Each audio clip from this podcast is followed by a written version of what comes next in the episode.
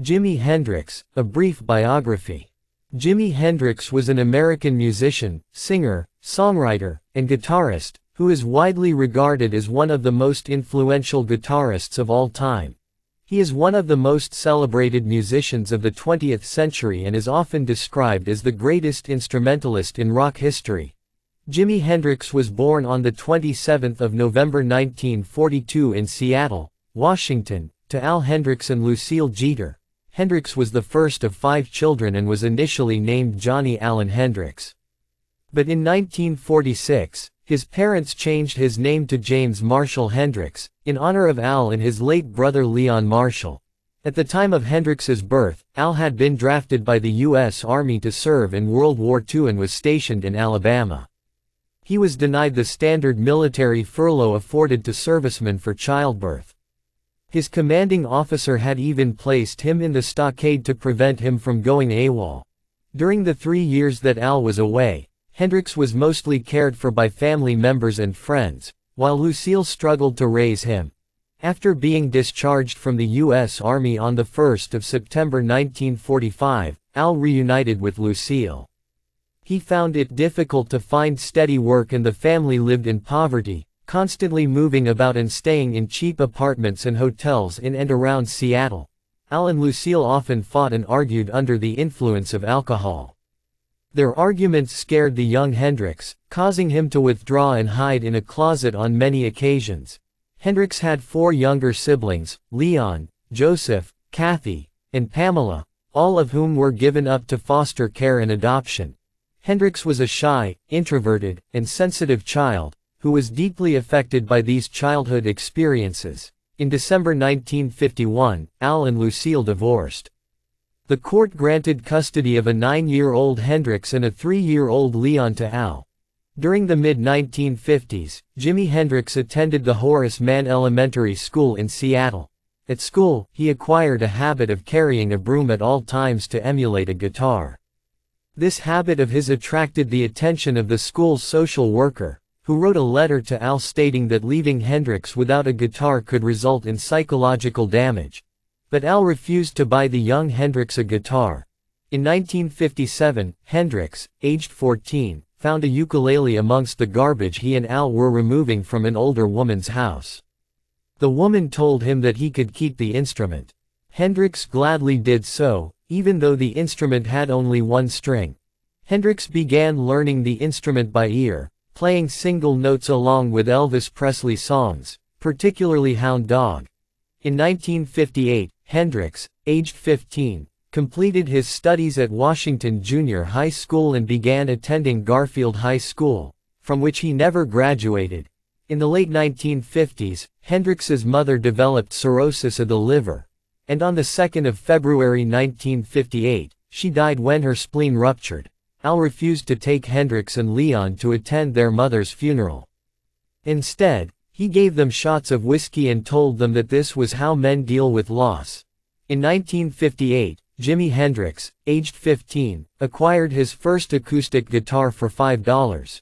Soon the young Hendrix became obsessed with the instrument.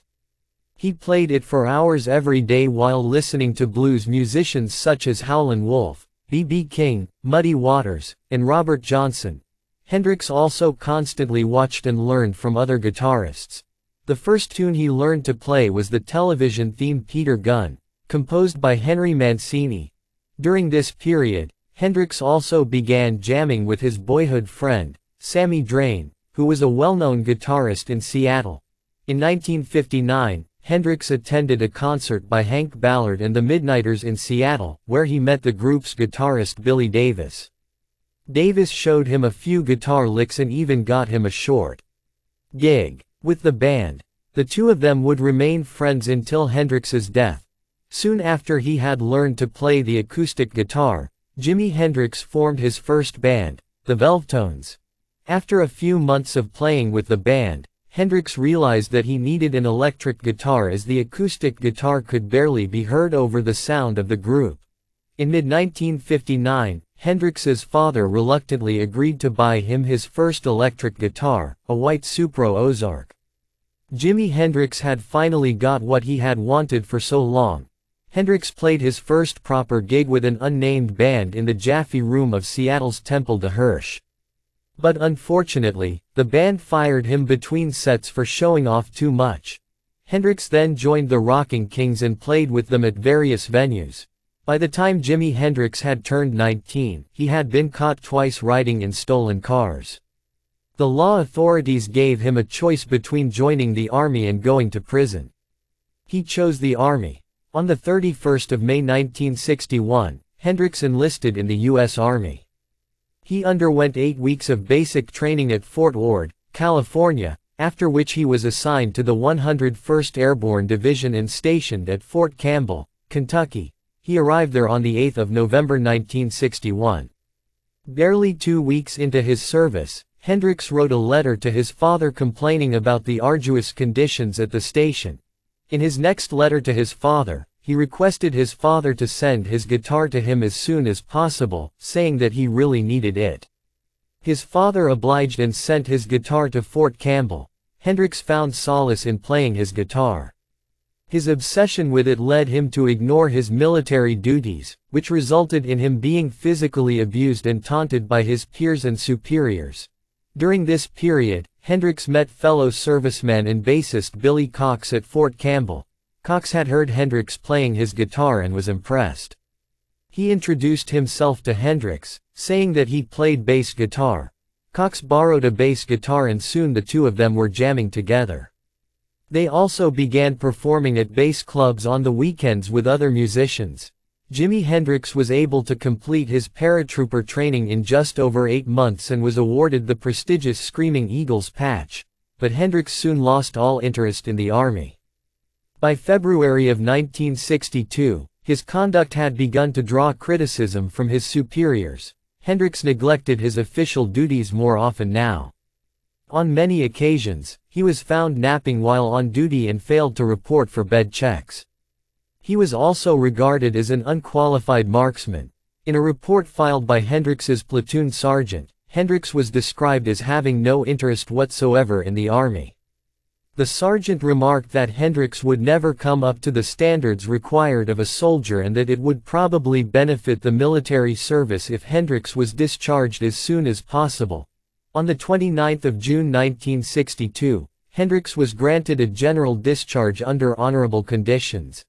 After Billy Cox was discharged from the Army in September 1963, he and Jimi Hendrix moved to Clarksville, Tennessee, and formed a band called the King Casuals.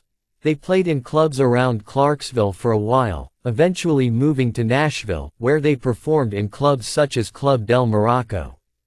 They also performed gigs in the Southeast, sometimes as far north as Indianapolis, where they played the Chitlin Circuit. Around this time, Hendrix and Cox also played in Marion James's backing band.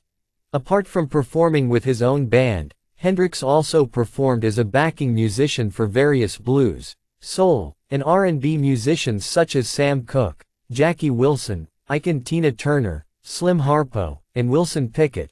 By early 1964, Jimi Hendrix was frustrated by playing in the circuit. He was tired of following the rules of bandleaders and decided to break away and venture out on his own. Hendrix moved to Harlem and took up accommodation at the Hotel Theresa. There he became friends with Lithofayne Pridgon, known as Faye, who later became his girlfriend. Faye supported and encouraged Hendrix, and she introduced him to the area's music scene. In February 1964, Hendrix took part and won the first prize in an amateur contest held at the Apollo Theater. He continued to play the Harlem Club circuit, performing with several bands.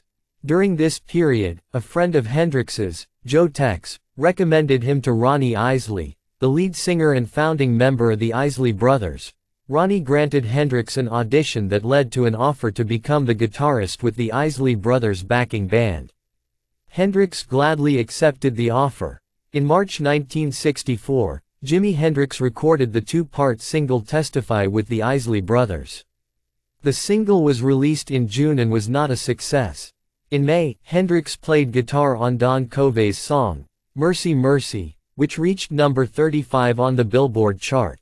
For much of 1964, Hendrix toured across America with the Isley Brothers, playing the same set every night.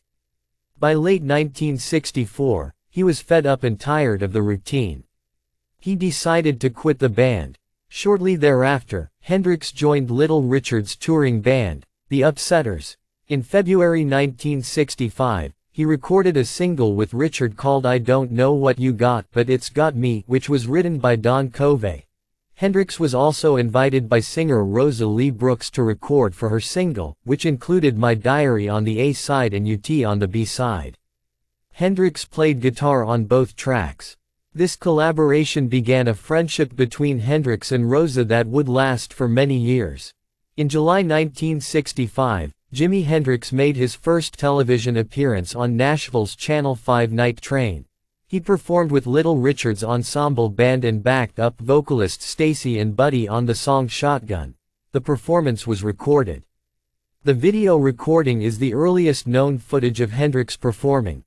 While touring and performing with Little Richard, Hendrix and Richard often came into conflict over Hendrix's stage antics, tardiness, and wardrobe. In late July of 1965, Richard's brother Robert fired Hendrix from the band. On the 27th of July 1965, Jimi Hendrix signed his first recording contract with Juggy Murray of Sue Records and Copa Management, for two years. During this period, he also joined a New York-based R&B band called Curtis Knight and the Squires. Hendrix performed with the band for eight months and even recorded a single with the songs How Would You Feel and Welcome Home. In October of 1965, Hendrix signed a three-year recording contract with producer Ed Chaplin, in spite of having a contract with Sue Records. His bonding and friendship with Chaplin were short-lived and ended sourly. However, Hendrix's contract remained in force, which caused many legal problems for him throughout his career. In 1966, Hendrix earned his first composer credits for two instrumentals, Hornet's Nest and Knock Yourself Out, which were released as a Curtis Knight and the Squires single. Once again, Jimi Hendrix became frustrated with the direction in which his career was heading. He felt restricted and curtailed by working as an R&B sideman in various bands, Hendrix wished to branch out and explore himself musically. And so, in 1966, Hendrix moved to Greenwich Village in New York City, to be a part of its diverse and vibrant music scene. Upon arriving in Greenwich Village, Hendrix was given a residency at the Café Wha. In June of that year, Hendrix formed his own band, Jimmy James and the Blue Flames, as Hendrix was then going by the name Jimmy James. The band also included future Spirit guitarist Randy California. The band played frequently at several clubs in and around New York. This was when Hendrix began developing his guitar technique, performance style, and material for which he would become famous with his next band. In September of that year, the band played their last few shows as the backing group for singer John Hammond, at the Café Au Go Go, a Greenwich Village nightclub located in Manhattan. Even though Jimi Hendrix and his band were regularly performing in the club circuit in New York, he was still struggling to earn a living wage. In order to earn some extra money, he rejoined his former band Curtis Knight and the Squires for a few performances at the Cheetah Club, which was one of New York City's most popular night spots. During one of the performances, Keith Richards' then girlfriend, Linda Keith, saw Hendrix perform and was impressed and mesmerized by his playing. She invited him to join her for a drink and the two became friends. Linda recommended Hendrix to producer Seymour Stein and Andrew Oldham, the manager of the Rolling Stones. But neither of them was impressed by him and rejected him. Linda then introduced Hendrix to Chas Chandler, who was leaving the Animals to manage and produce artists. Chandler watched Hendrix perform a version of Billy Roberts' song Hey Joe, and was impressed. On the 24th of September 1966, Hendrix arrived in London at Chandler's invitation. He signed a management and production contract with Chandler and Michael Jeffrey, the former manager of the Animals. Upon his arrival in London, Jimi Hendrix began giving impromptu performances in the London club circuit. He first gave an impromptu solo performance at the Scotch of St. James nightclub. On 1 October 1966, Chandler brought Hendrix to the London Polytechnic, where the band Cream was scheduled to perform. During a break in Cream's set, Hendrix met Eric Clapton for the first time. He asked Clapton if he could play a couple of numbers and Clapton agreed. Hendrix then took to the stage and performed his version of Howlin' Wolf's song Killing Floor. Hendrix played with his customary flair and usual tricks, playing behind his back and with his teeth. The performance was so great that Clapton claimed that it changed his life. Hendrix immediately became the most talked about guitarist in London, rivaling the stature of Clapton himself. Hendrix's early circuit performances were attended by many famous British musicians of the time such as members of the Beatles, the Rolling Stones, The Who, and others. Once Jimi Hendrix had arrived in London, Chas Chandler immediately began recruiting members for a band designed to highlight Hendrix's talents and skills. Chandler asked Noel Redding if he wanted to play bass guitar in the new band. Redding agreed. Redding and Hendrix had previously met once, where Hendrix was impressed by Redding's knowledge of blues progressions and his hairstyle. Then Chandler began looking for a drummer. He contacted Mitch Mitchell to take part in a rehearsal with Redding and Hendrix. The trio immediately hit it off with their shared love for rhythm and blues. Mitchell was offered the position and he readily accepted the offer. The band was officially formed and named the Jimi Hendrix Experience. Chandler had convinced Hendrix to change the spelling of his name from Jimmy to Jimi, which seemed more exotic. The Jimi Hendrix Experience performed their first show on 13 October 1966, at the Novelty in Évreux, France. Five days later, they performed at the Olympia Theatre in Paris, where they received a great response. The performance was the earliest known recording of the band, in late October, they were signed by Chris Stamp and Kit Lambert, managers of The Who, to their newly formed label, Track Records. The band recorded their first song, Hey Joe, on the 23rd of October. They also recorded the song Stone Free, which was Hendrix's first songwriting effort since his arrival in London.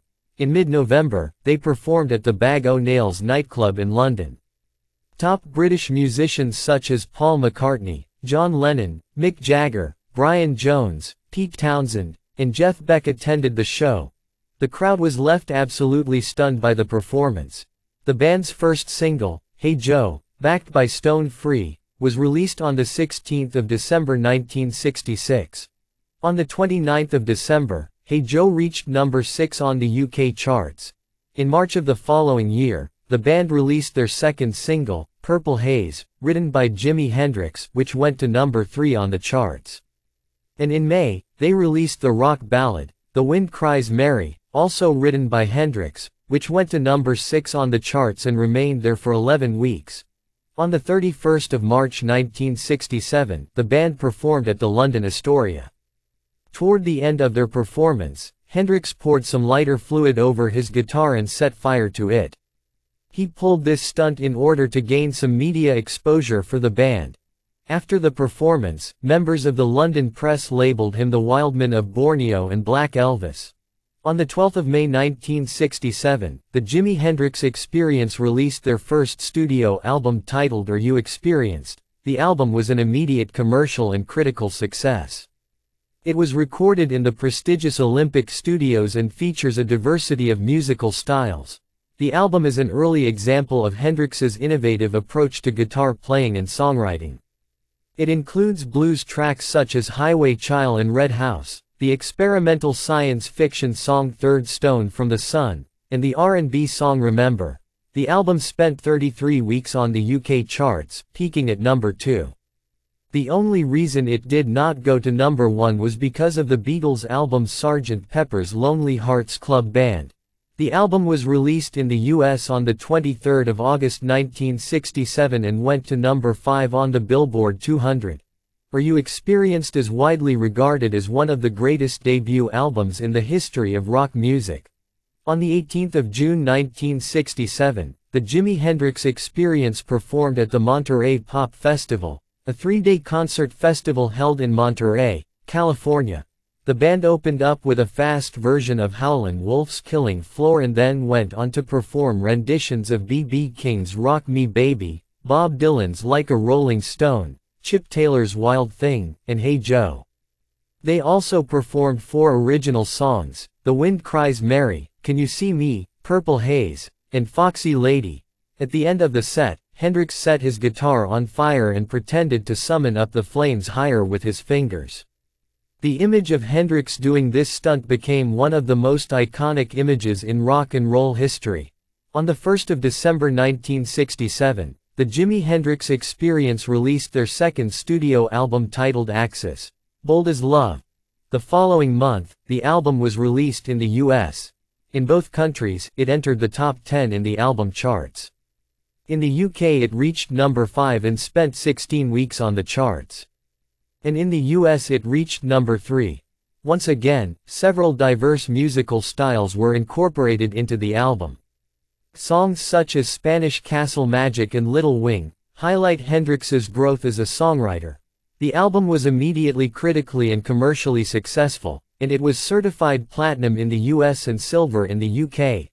On 16 October 1968, the Jimi Hendrix Experience released their third and final studio album titled Electric Ladyland, produced by Hendrix himself. The album would also be Hendrix's last studio album released in his lifetime. It reached number one in the US, where it remained for two weeks. And it reached number 6 in the UK, where it remained for 12 weeks.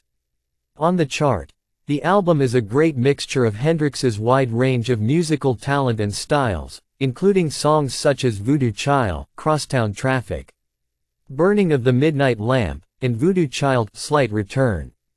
It also included a cover of Bob Dylan's All Along the Watchtower, which became the band's best-selling single, the album contains Hendrix's most prominent use of the wah-wah pedal.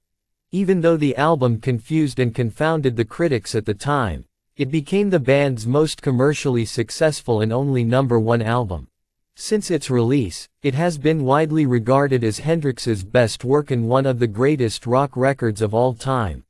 By February 1969, Noel Redding had grown tired of Hendrix's unpredictable work schedule and his absolute creative control over the band's music. During the band's European tour in January 1969, the relationship between the three members had drastically deteriorated, particularly between Hendrix and Redding. The two began to clash during recording sessions due to Hendrix's habit of arriving late or not arriving at all. These sessions were usually unproductive. The last performance of the band was on the 29th of June 1969 at Barry Fey's Denver Pop Festival. The next day, Redding quit the band when he was informed by a reporter that Hendrix had announced Billy Cox as Redding's replacement. Redding later said that he had left the band in order to pursue a solo career. He also blamed his departure on Hendrix's plans to extend the group without taking his input. With Redding's departure, the Jimi Hendrix experience came to an end. After Noel Redding's departure, the band's manager, Michael Jeffrey, arranged accommodation for Jimi Hendrix at the eight-bedroom Ashokan House near Woodstock, in upstate New York. Jeffrey hoped that this change in the scene would inspire Hendrix to write some material for a new album. During this time, Hendrix made his first appearances on U.S. television, appearing on The Dick Cavett Show and The Tonight Show, where he appeared with Billy Cox. On the 18th of August 1969, Jimi Hendrix headlined the Woodstock Music Festival which included many of the most popular bands and musicians of the time. For the performance, Hendrix assembled a band that included a rhythm guitarist, Larry Lee, and two conga players Jerry Velez and Juma Sultan. Hendrix took to the stage at around 8 a.m., by which time he had been awake for more than three days. There were around 30,000 to 40,000 people in the audience by then, many of whom had only waited to catch a glimpse of Hendrix. Hendrix performed his own rendition of the U.S. national anthem, the Star-Spangled Banner, which is regarded as one of the most iconic performances of the 60s. Hendrix used distortion, feedback, and sustain to imitate the sounds of bombs and rockets. Many critics and admirers believed it to be a political statement against the Vietnam War. Hendrix's performance at Woodstock is often regarded as the greatest rock performance of all time. On the 25th of March 1970, Jimi Hendrix released his first live album and his first album without Redding and Mitchell, titled Band of Gypsys. It included Billy Cox on bass and Buddy Miles on drums. Even though they did not have an official band name, the trio was often referred to as the Band of Gypsys. The album included elements of rhythm and blues, hard rock, funk, and jamming. These elements would later become the basis of funk rock. It was the last full-length Hendrix album released before his death.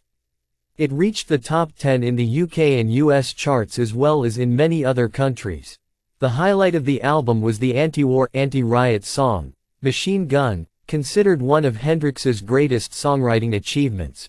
By mid-1970, Jimi Hendrix had grown fed up with the extensive touring. In September of that year, while on the Cry of Love tour in Europe, Hendrix abandoned a performance in Aarhus, Denmark, after only three songs. Four days later, he gave his final performance at the Isle of Fehmarn Festival in Germany and then left for England.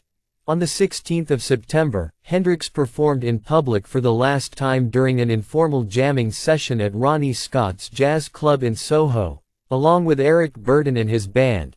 On the evening of the 17th of September, Jimi Hendrix took at least one amphetamine pill at a party.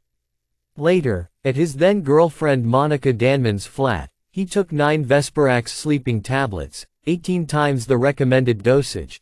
The next morning, Monika woke up and found Hendrix breathing but unconscious and unresponsive. Paramedics took Hendrix to St. Mary Abbots Hospital, where he was pronounced dead at 12.45 p.m. The cause of his death was asphyxiation through aspiration of vomit due to a barbiturate overdose. Hendrix's body was embalmed and flown to Seattle on the 29th of September. On the 1st of October, his family and friends held a service at Dunlap Baptist Church.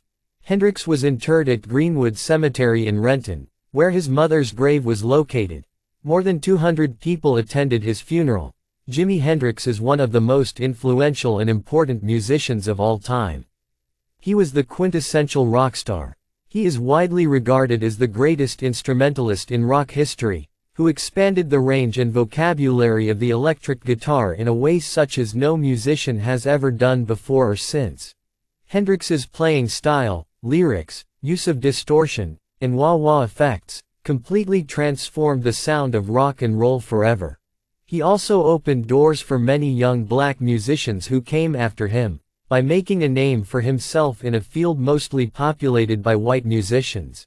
Hendrix's work, performance style, and guitar playing skill and technique influenced countless other musicians such as Prince, John Frusciante, Miles Davis, George Clinton, Stevie Ray Vaughan, Kirk Hammett, Uli Jon Roth, Yngwie Malmsteen, and many more.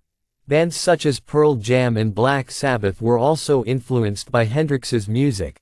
Jimi Hendrix's music continues to live on, staying as relevant and popular as ever. Generations to come shall remember the legend that was Jimi Hendrix.